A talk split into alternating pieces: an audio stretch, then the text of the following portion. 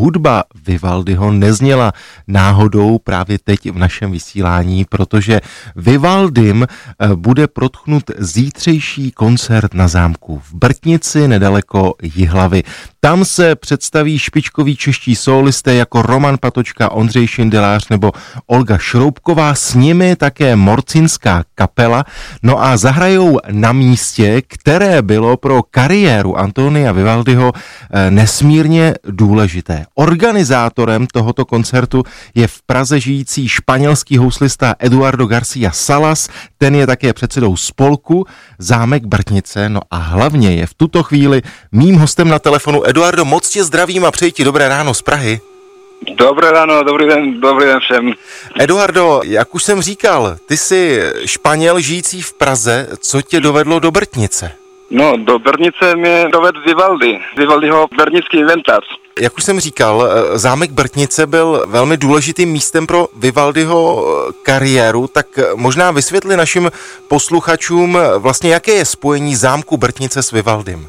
Vlastně Vivaldi v roce 1740 odejde Benátek do Vídně. V Itálii už nebyl známý, už neměl úspěch a chtěl se sejít s cizářem Karlem VI, který byl velký mecenář jeho.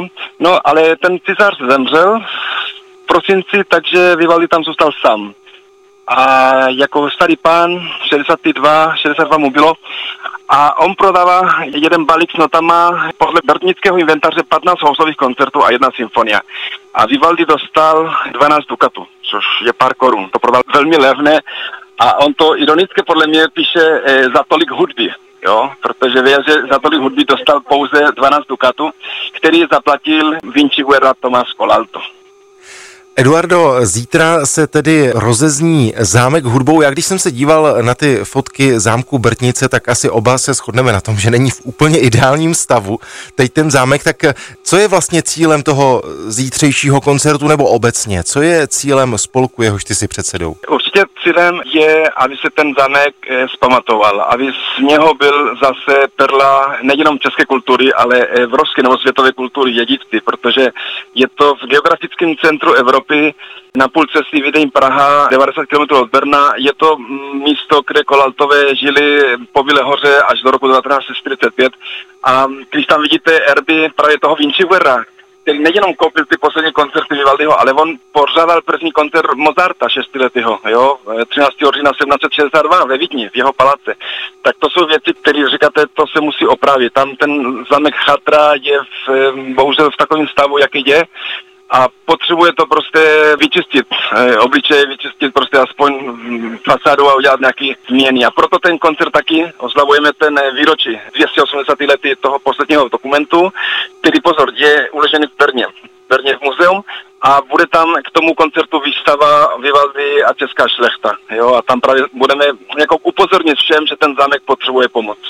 Eduardo, důležitá a praktická otázka. Je možné se na ten koncert ještě dostat, kdyby se někdo teď po našem rozhovoru rozhodl, že si udělá výlet do Brtnice, tak jak to vypadá s místy?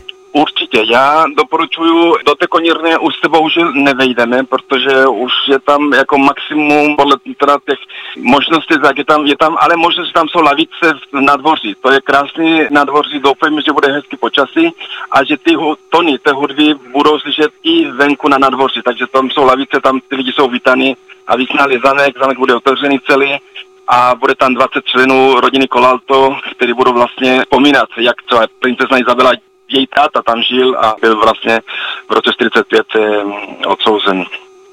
Eduardo, já jsem moc rád, že jsme mohli posluchače Rádia Klasik Praha informovat o dění na zámku Brtnice. Více je o tom v článku Dity Hradecké na našem webu.